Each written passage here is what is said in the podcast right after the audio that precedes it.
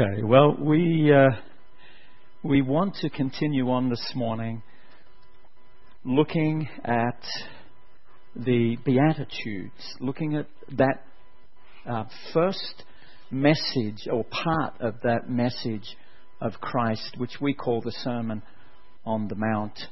Um, just before I do that, um, Daniel Thomas is preaching tonight, and I want to encourage you if you're able to get along tonight, um, that would be a wonderful encouragement to Daniel um, as well. Okay, let's uh, have a look at the scriptures. Is that okay?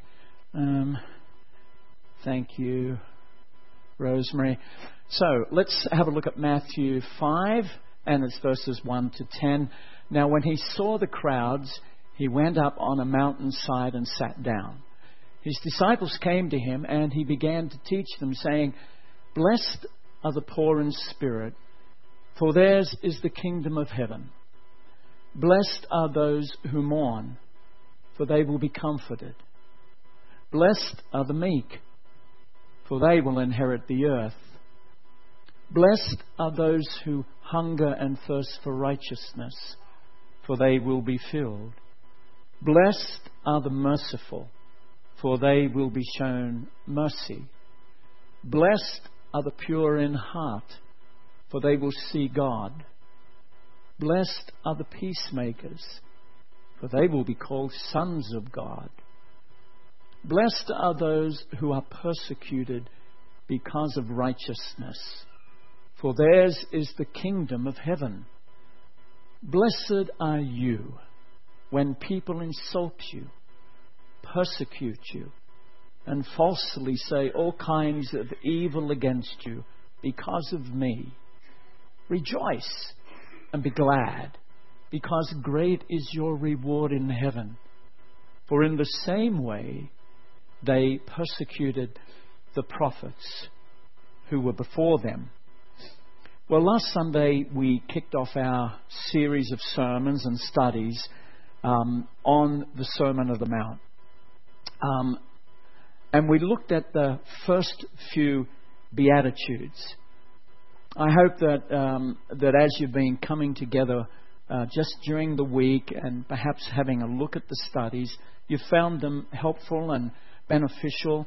I, I want to encourage you, if you're a part of a home group, that you actually do the study before you attend the home group. That way, you've already sat with it for a while and you've been able to look at the questions and answer the questions. And I firmly believe that discussion flows so much easier in the group if that little bit of homework is done. And I suggested um, in the home group that Marianne leads and the one that Robin and I attend.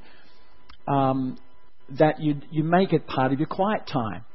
You can just use that material, those studies and those questions, just as part of your quiet time.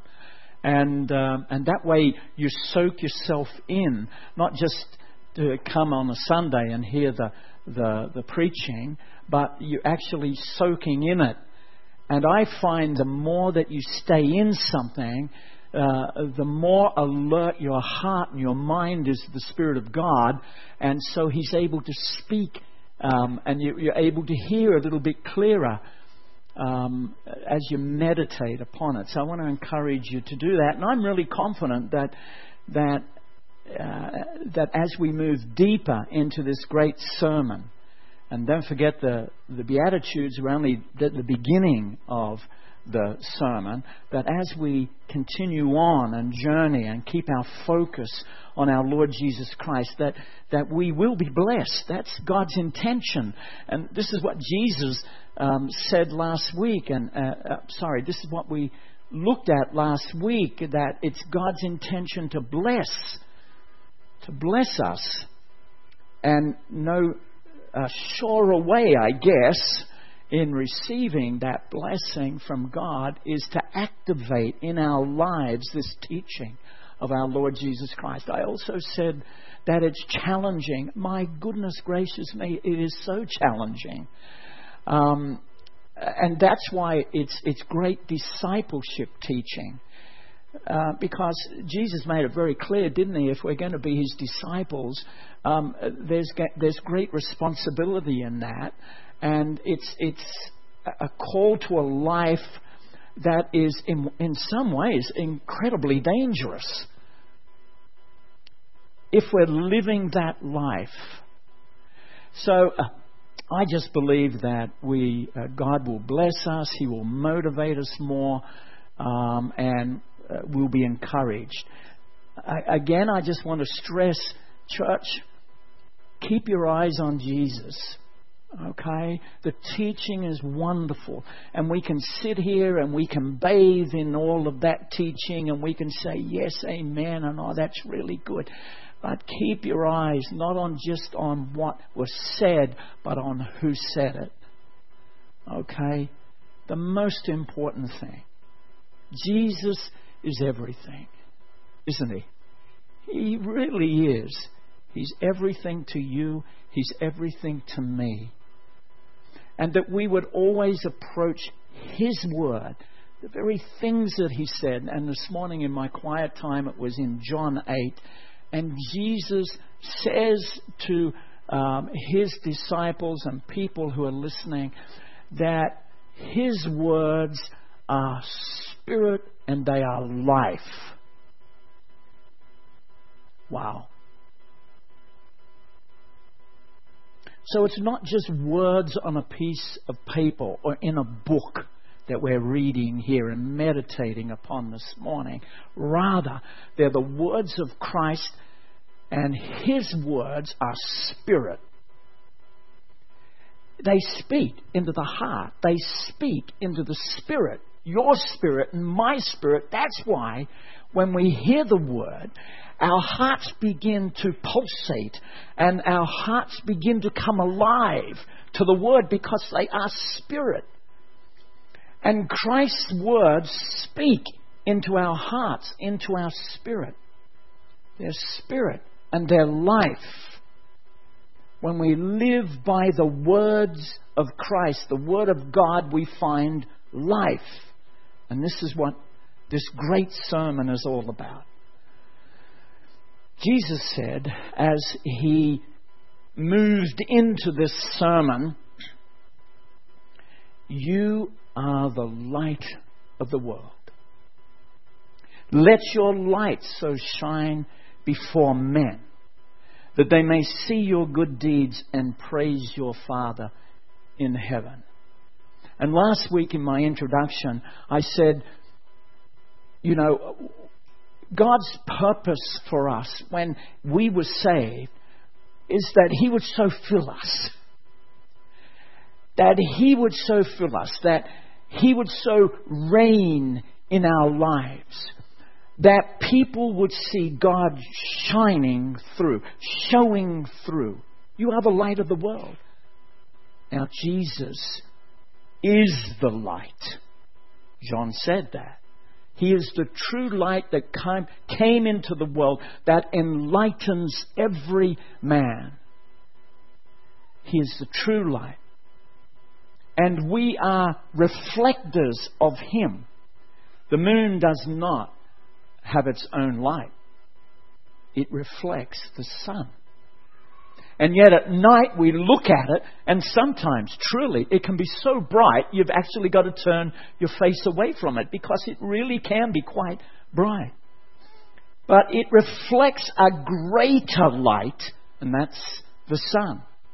You and I are the light of the world, but we reflect a greater light of the one who dwells and lives within us Christ, who is the light of all men. He enlightens every person that comes to him. And so uh, that God would shine through us. Pardon me. I'm sure that's your desire. That is surely what you want. That Christ would be seen in me and through me by how I live and what I say and how I conduct myself the kind of life that I live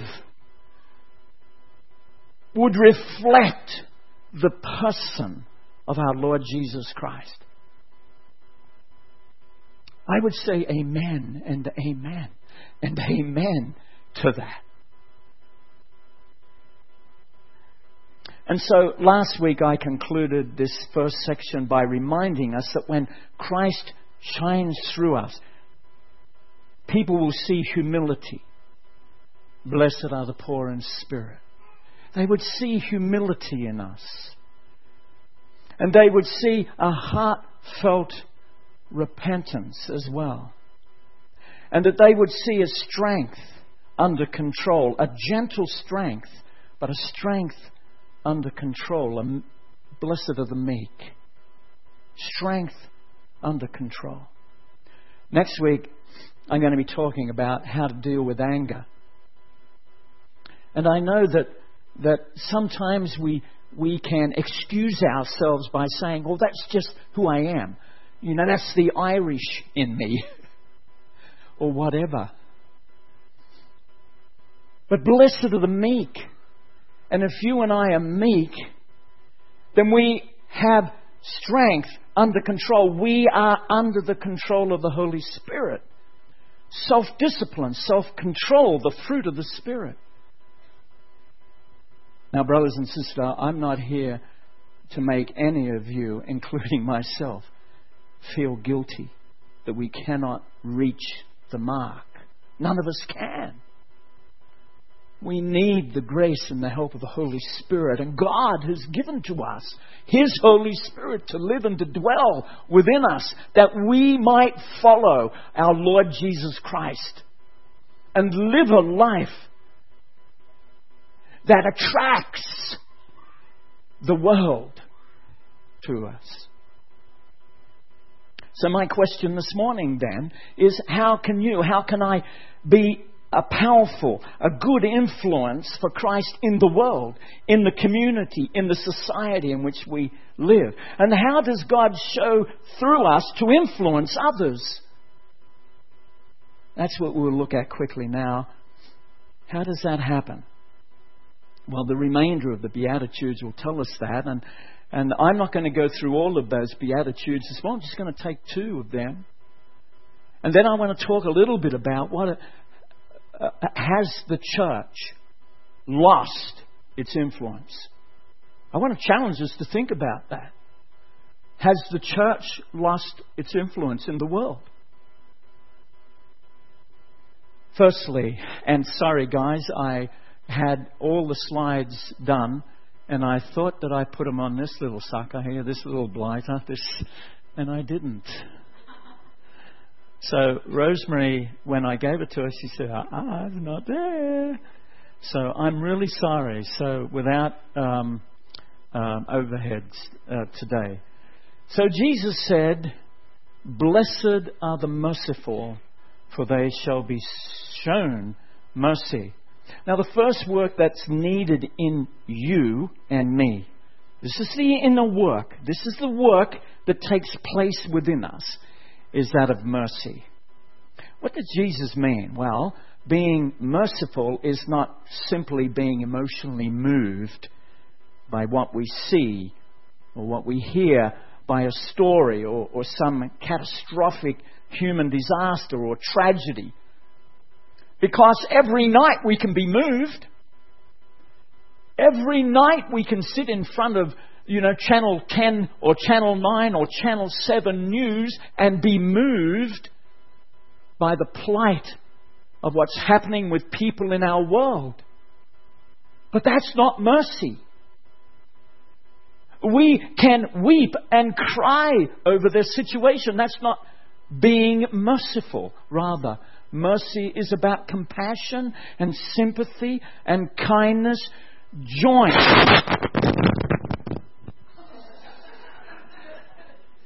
That's some, that's some joining. Join. This thing just keeps doing that, doesn't it? Join together with this desire to relieve the suffering of people. It's mercy this would have been on the overhead. It's mercy, which equals pity plus action. You've got to have the action. You've got to have the action.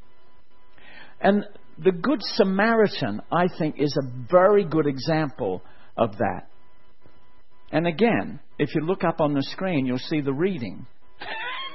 but if you have your Bible with you, have a look at Luke 10 and 25 to 37. Now, all of us are fairly familiar with this story, uh, this parable that Jesus told about how, you know, a man is on a journey and how he's attacked by robbers and he's left for dead. He's, he's basically stripped of everything and he's just left for dead.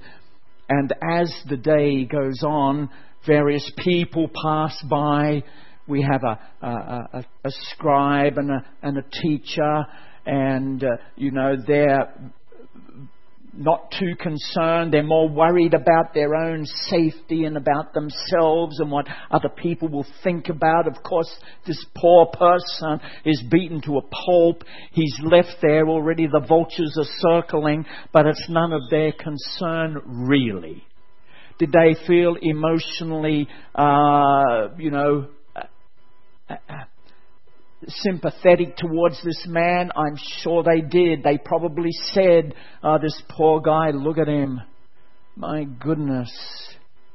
But they just kept walking. And so then Jesus introduces a Samaritan, the most unlikely person uh, in the whole of the story, who comes by and not is only moved in his heart, but he takes the sympathy and the pity and the compassion, and then he expresses that in an action and he goes over and as you know the story how he attends to this man and how he uh, binds up his wounds and how he places him upon his own donkey and takes him to an inn and then tells the innkeeper, Look, look after this man, and if you spend any more money than I'm giving you now, I'll pay you when I come back this way again. And so he goes on his way. And of course, you remember that was a, a, very long answer that Jesus gave to one of the Pharisees, I think it was, who came up and wanted to justify himself and asked the question, So who is my neighbor? And so Jesus tells him this story. And so this is what Jesus says. This is the clincher at the end of it. Go and do likewise. Go and do. You see, he's saying it's not enough just to see and to look. You've got to go and you've got to do. Well, I think that, oh, well, I praise God for the ministry of Jenny and the Catalyst team. This is a wonderful ministry that's been birthed in this church. The danger for us is that we leave that to Jenny and the team and we go, oh, we're doing our bit. I also praise God that Catalyst, Jenny and the team are always bringing before us, always putting before us those great needs of, of the suffering of, of children who are being trafficked, um, for the sex industry, for the plight of um, rescue, Destiny Rescue. that's it, Destiny Rescue. Um, for uh, a number of different things that require us not only to be moved, but to do something about it. You, church, you're an amazing church. I see great mercy in this church. Great mercy. I saw it when 37 kids were sponsored by you through compassion. See, it wasn't enough to see that, those videos. Man alive. I mean, I heard you all. all the sound effects all over the church. And at the end of it, you could have dropped a pin in the place. Deeply moved. But it wasn't enough. You had to say, I think I can do this. I've got to do something about it. It's not enough just to look at it and go, yeah, these poor children. You had to do something, and you did. I want to encourage you as I would speak to myself here as well. Let's be a church that is full of mercy. You want God to bless this church, and you're saying, Oh, He's already blessed this church. Amen. He has. Let's get, you know, to, to know even more and greater of the blessing of God as we show mercy um, and we act. You know this verse because Catalyst, I think, is probably their scriptural base for um, their ministry. Out of Micah 6 and verse 8. And what does the Lord require of you? Oh, hang on for a second. You mean us? Oh, no. what does He require of you? He requires you to act justly and to love mercy and to walk humbly with your God. Oh, hang on for a second here. I'm saying, am I not saying two beatitudes here? Am I not saying love mercy and walk humbly? Blessed are the poor in spirit.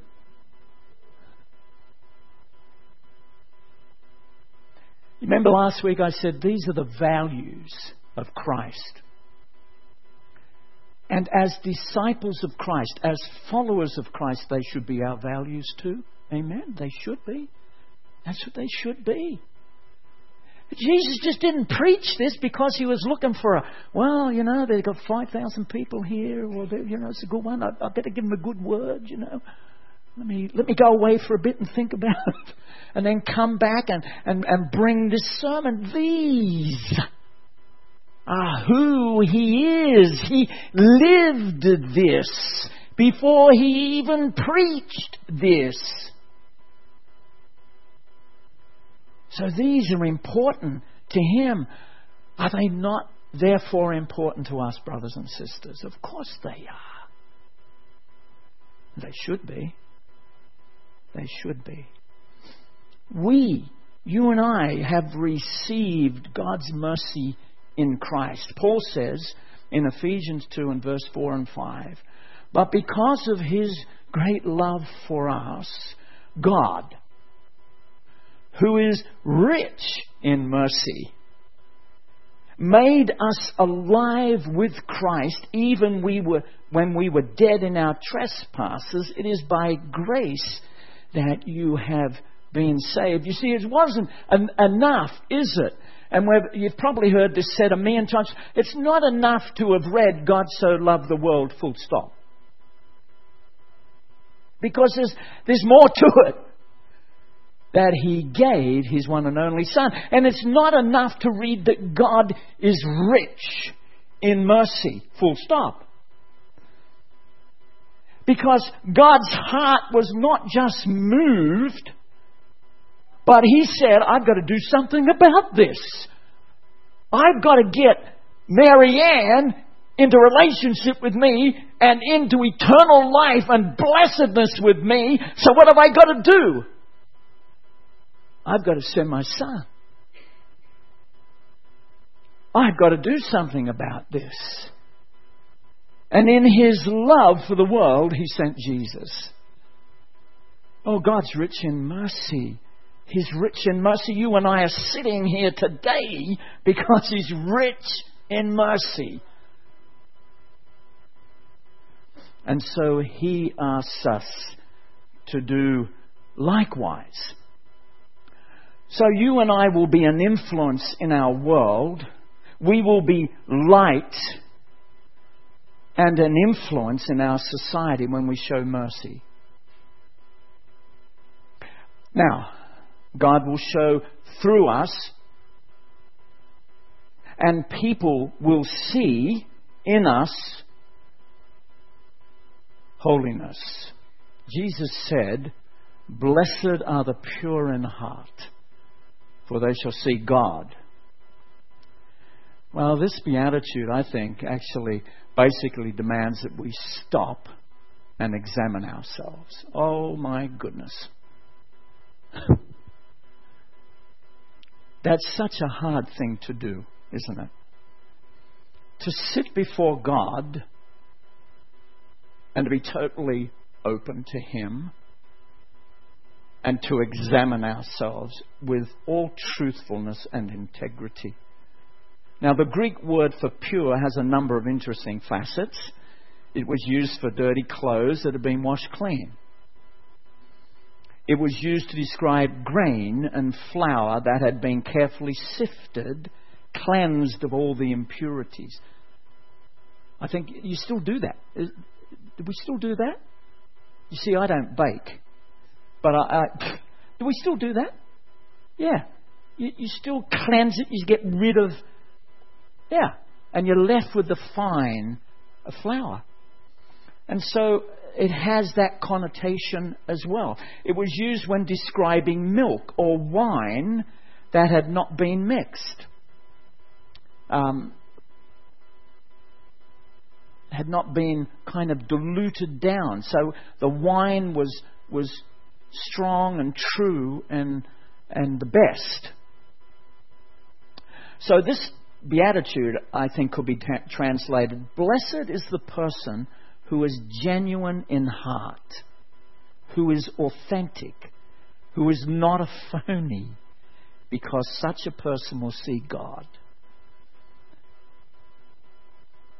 Let your light so shine before men that they may see your good works. You are the light of the world. Church, we need to be authentic. Authentic Christians. That's what we need to be. Not phonies, not those who have got one foot in the world and one foot in the kingdom. We need to be in the kingdom and we need to be ministering the light of Christ and the grace of God into the world. But we need to be authentic, real Christians. That's a bell ringer, isn't it? to be real Christians in the world. So, what kind of purity is Jesus talking about? Well, he's, he's not just now talking about the practical outworking, he's talking something internal now. He's talking about a work that takes place within inside. Aren't you glad this isn't connected to a PowerPoint? Otherwise, my hair would be standing on end.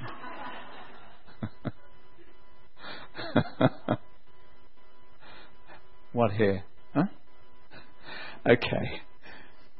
So it's, it's an inward work that is taking place. And the word pure literally means clean. A pure heart is a clean heart that is free from dirt. Remember last week I spoke about King David and his sin, uh, you know, his uh, adulterous relationship with Bathsheba, and then his murder to Uriah, Bathsheba's husband, and when confronted by Nathan of his sin, he, at whatever time, I don't know, it may have been almost immediately, who knows, but he writes Psalm 51, and we know and love that psalm. Why? Because we so easily relate to it. You know, and in that in that prayer of confession, he says, Wash away all my iniquity and cleanse me from my sin. Create in me a pure heart, O God. We used to sing that, didn't we? There was, that was a chorus. Create in me a clean heart, O God. That was the cry of David. That is what Jesus now is talking about us as, uh, as disciples, the kind of heart that he's looking for. It's a pure heart, but I tell you, that is so hard. living in this world to keep a pure heart is not easy. None of it is, of course. but this is not easy. Because the world is on this slippery slide into immoral decadence. And let me tell you, it's taking us with it. It's taking us with it.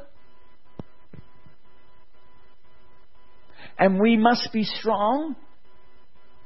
We must be careful. And we must be just not so heavily involved in all of that or get involved in all of that. Purity is the absence of dirt. Create in me, wash away all my iniquities and cleanse me from my sin. But it's more than that. Paul says we must fill our minds with Christ. He told a young Timothy. Now, people have always speculated how, Timothy, how old Timothy was. They always called him young. But young could have been 30, 35. He might have been around that age. Who knows? And so Paul told Timothy, run from anything that stimulates youthful lusts. Instead, pursue righteous living, faithfulness, love, and peace. Enjoy the companionship of those who call on the Lord with a pure heart. Enjoy the companionship of those who call on the Lord with a, from a pure heart. John says, don't love the world. Don't conform to its pattern because if you do, the love for God is not in our hearts. You see, this is why Christian community is so um, important, so vital to you and I. And that's why our hearts grieve, my heart grieves, when I know, and I do know, many fine Christians who are not in community. Because there's danger out there, and you and I know that. And the Word of God says we've got to enjoy the companionship of those who call upon the Lord with a pure heart. Run from anything. And we're being continually bombarded with the filth of this world. So you and I need to do whatever we can to stay away from those harmful and impure activities. And it's not easy. It's not easy to have a pure heart, but it can be. We can have a pure heart as we look to the Holy Spirit, as we um, uh, experience God's grace and mercy in our lives, and as this Word of God, this living Word of God, is written on our hearts. Okay? Written on our hearts and upon our minds, and our minds are renewed. Our minds are different. You see, this is the whole one of the obviously the great themes of this sermon. We're different. I'm sorry. Peter says we're a bunch of aliens. Well, when I look from here down to there, now we're a bunch of aliens. We're not only different, we're to be different in the world. Okay, so let me summarize. Uh, God will show through us we will be an influence when mercy motivates us to become actively involved in giving relief or help or empowerment to those who are suffering or being exploited. And God will show through when we are authentic and are genuine in heart and in action, and when we are examples of purity of life to a world that is immorally decadent. Um, as a young Christian, um, and this just kind of came to me now, the company that I was working in, they tried everything. they tried everything to get me to do what they did. Does that make sense? And um, and of course, I, I just wouldn't have anything to do it, do with it. Like I would be in the storeroom, and then this young guy would just throw in front of me a, a, a book that was just filled with pornography and stuff, and he'd go, "Oh, have a look at this," and and I, you have to go, "No," and then they would say, "Oh, you're such a goose."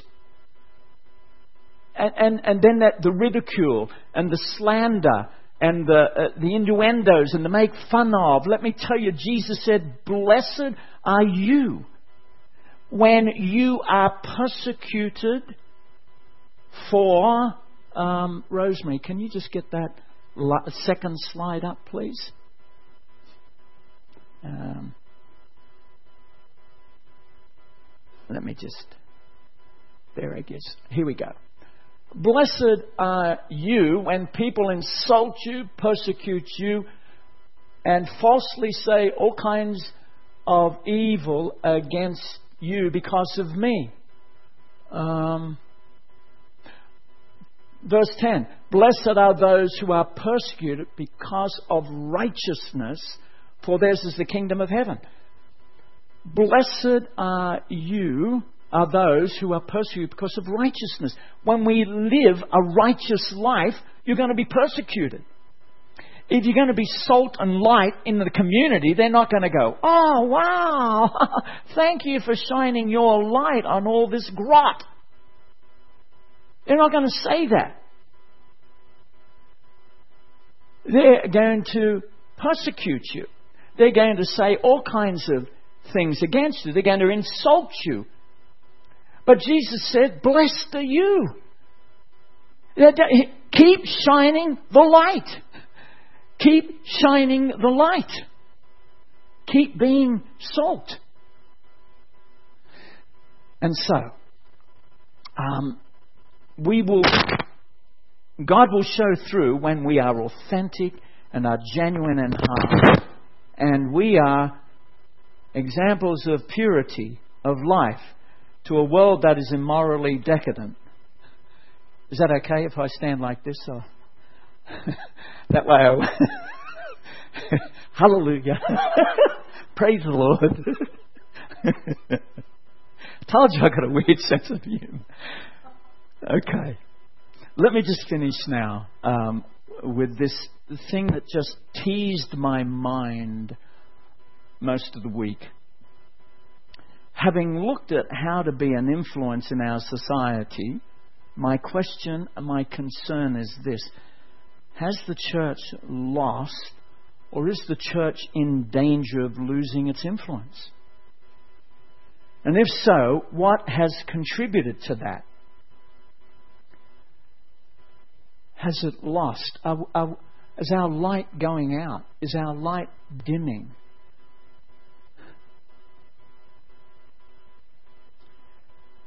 Um, I'm not sure who it was. Someone said, I think it might have been Steve Hodge, when he preached one morning, there four and a half thousand people living in, in Blackheath, something like that. Um, think of the churches this morning that are in Blackheath. Okay? How many people in those churches? Altogether, I worked out maybe if you took um, if you took 5% of the population of Blackheath, I think it worked out like 200 and something people amongst half a dozen churches, something like that, four or five churches, 45 people average per church.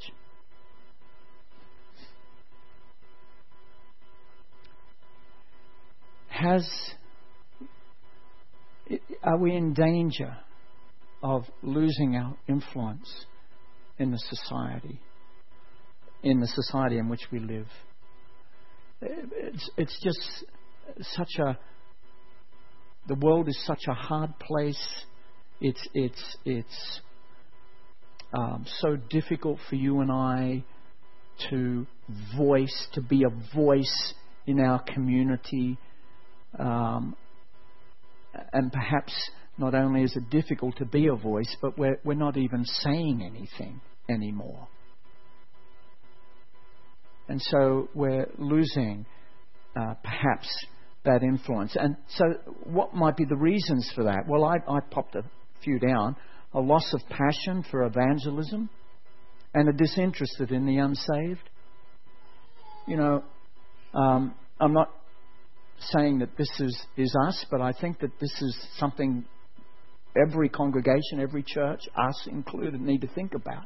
Have we just become disinterested in the unsaved? You know? I, I'm not saying we are. I'm just tossing that out. you might want to talk about it in groups or something or other, right? Um, perhaps Christianity is just no longer relevant to people. You know, there's just so much happening in their lives, and you know, um, it, it, it doesn't mean anything to them anymore. There are more. They see more important things than their eternal welfare. Um, and also knowing that there's a huge struggle that you and I are in. Uh, and the world exerts a very strong influence, an anti Christian influence on all, um, on us. And are we losing the battle? Is the world seeping under the you know the the walls? Is is the church is the church getting so influenced by the world that we're losing our influence to the world? That's some of the questions. And of course, uh, you know, I, I don't think this is new. Paul said to the Romans who lived in the right in the middle of all this decadency, not to conform any longer to the pattern of this world, but be transformed by the renewing of your mind. And uh, the message puts it this way don't become so well adjusted to your culture that you fit into it without even thinking. Maybe that's some of it. That we're becoming so well adjusted into our culture that we're losing our light. It's dimming. Our reflecting of Christ is dimming. And I reckon there's a flip side to that. That's, that's the negative side. The flip side is this that when you and I decide to be light and salt, the world pays close attention to what we say and do. They may call us whatever, but they pay attention. I'm not saying that we, you know, that we need, sorry, I'll say it differently. We need to be careful that we're not Looney Tune Christians. We need to have a stability and an integrity and a, a strength about us and an authenticity about us that the world can't deny. And so they listen to what we have to say. Jesus said, You are the light of the world. You are the light of the world. Let your light so shine before men they may see your good deeds and praise your Father in heaven. Little boy was sitting in church with his mum one day and and he looked up and he saw the stained glass, you know, the stained glass windows just like we have here. And so he said to his mum, and we don't have saints in ours, so he said, uh, So who are they? who are those people in the glass stained windows? And of course, his mum said, Well, you know, they're the saints. They're the saints. Ah, oh, and he goes, Ah, yeah, yeah, yeah, yeah. The saints are the ones that let the light in. You and I are saints. And we let the light in to us. And we're like windows that let the light out as well to others. And I can't imagine anything higher, anything greater. In our hands, we have an enormous um, opportunity to influence for good. We are the light of the world. We can make an eternal difference to people around us. We can quite literally change the world. And as they see this attraction and the integrity of our lives, they will be attracted to Jesus. And isn't that what we want? Isn't that what we want? I'll leave you with this verse. And it's um, in Philippians 2 and verse 15. And it's from the message. And I think the message says it really well. And let this be perhaps a benediction for us today as we go out. Go out into the world uncorrupted, a breath of fresh air in this squalid and polluted society.